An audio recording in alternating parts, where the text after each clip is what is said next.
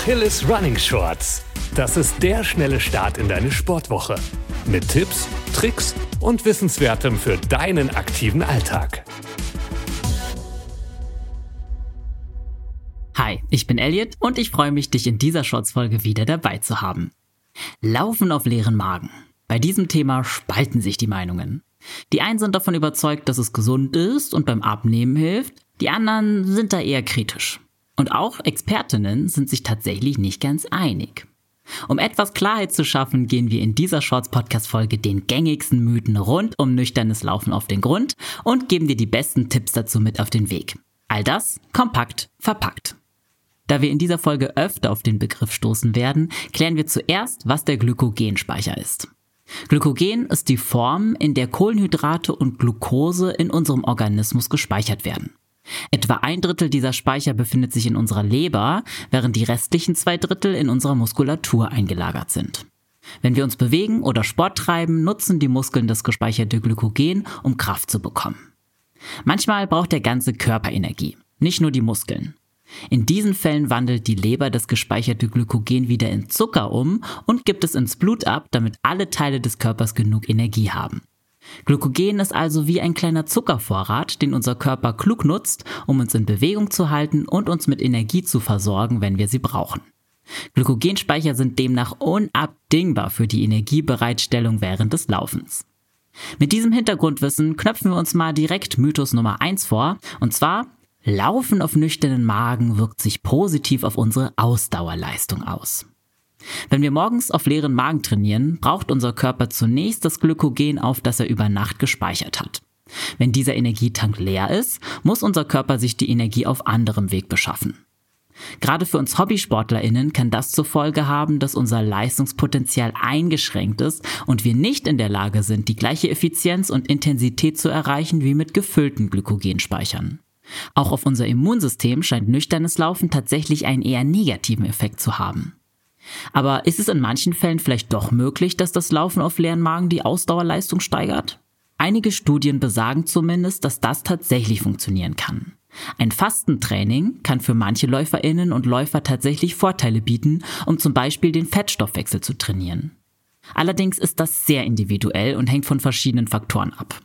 Gerade für längere Distanzen oder intensive Workouts ist es daher ratsam, vorher eine ausgewogene Mahlzeit zu sich zu nehmen, um die Ausdauerleistung zu optimieren. Sowieso gilt generell, hör auf deinen eigenen Körper und teste, was für dich am besten funktioniert, anstatt den Tipps von irgendwelchen selbsternannten Sportgurus zu folgen. Aber bleiben wir doch gleich mal beim Fettstoffwechsel und damit Mythos Nummer zwei: Laufen auf leeren Magen hilft dabei, schneller abzunehmen. Wie gerade erklärt, muss unser Körper sich beim nüchternen Laufen die Energie von woanders holen, wenn unsere Glykogenspeicher leer sind. Dazu greift er tatsächlich zunächst auf die Fettreserven in unserem Körper zurück. Und jetzt kommt das große Aber. Unser Körper kann aus den Fettreserven nicht so schnell Energie ziehen wie aus Kohlenhydraten. Das heißt, wer mit leeren Glykogenspeichern auf Fettreserven läuft, kann weniger Leistung bringen und somit auch weniger Kalorien verbrennen. Um deinen Fettstoffwechsel zu trainieren, musst du nicht zwangsläufig nüchtern laufen. Denn wie du vielleicht weißt, greift unser Körper auch schon bei ganz normalen Longruns vermehrt auf unsere Fettreserven zurück. Vor allem ab einer Länge von 90 Minuten. Für die Fettverbrennung braucht unser Körper Sauerstoff. Und den kriegt er vor allem, wenn wir im aeroben Bereich trainieren. Deshalb eignen sich vor allem lange Dauerläufe mit niedriger Intensität, um den Fettstoffwechsel in Gang zu setzen. Der Körper entwickelt dabei nämlich vermehrt Mitochondrien. Das sind Kraftzellen, die dem Körper dabei helfen, Sauerstoff aufzunehmen, um dann möglichst viel Fett zu verbrennen. Wenn unserem Körper sowohl die Kohlenhydrate als auch die Fettreserven ausgehen, greift er auf Proteine zurück, also auf Muskelmasse. Und damit wären wir bei unserem letzten Mythos angelangt, nämlich Laufen auf leeren Magen führt zu einem Muskelabbau. Wie bereits erwähnt, greift unser Körper auch auf Proteine zurück, um sie als Energiequelle zu nutzen. Das kann langfristig den Muskelaufbau beeinträchtigen. Aber Muskelabbau tritt normalerweise nur dann wirklich auf, wenn unser Körper unter extrem Hungerzuständen steht und keine anderen Energiequellen mehr zur Verfügung hat. Beim Laufen auf leeren Magen allein besteht daher zunächst kein Grund zur Sorge bezüglich des Muskelabbaus, solange du insgesamt ausreichend Nährstoffe zu dir nimmst. Gerade wenn es aber gezielt um Muskelaufbau geht, zum Beispiel durch Krafteinheiten, ist nüchternes Training nicht empfehlenswert. Wenn du nicht mit voller Power trainieren kannst, setzt du nämlich auch weniger Muskelreize und das Training ist weniger effektiv. Das waren die drei größten Mythen rund um das Laufen auf leeren Magen. Solltest du dich nun aber dazu entscheiden, nüchtern zu trainieren, haben wir abschließend ein paar Hinweise für dich, die du unbedingt beachten solltest. Damit du deinen Körper über den Tag hinweg trotzdem mit ausreichend Mahlzeiten versorgen kannst, machst du deine nüchterne Trainingseinheit am besten morgens. Außerdem ganz wichtig, trinke vorab unbedingt ausreichend Wasser. Ein Glas vor dem Lauf ist empfehlenswert. Deine Trainingsintensität solltest du dabei eher gering halten, also keine Intervalleinheiten.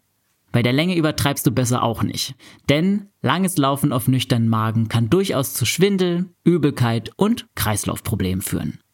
Gerade bei Läufen ab 60 bis 90 Minuten solltest du unbedingt auf Verpflegung zwischendurch zurückgreifen oder eben vor dem Training etwas essen.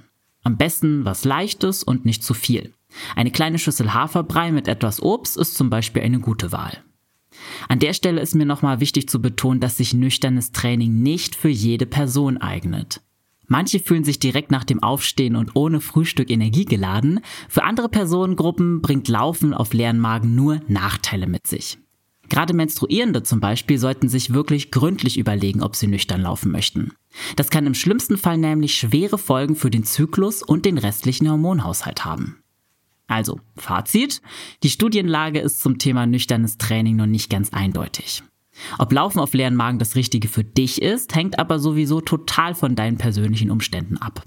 Wie immer ist es essentiell, auf den eigenen Körper zu hören und Warnsignale ernst zu nehmen. Ich hoffe, wir konnten dir mit dieser Shorts-Folge ein paar wertvolle Infos mit auf den Weg geben. Ich wünsche dir eine tolle Woche, bleib gesund und keep on running.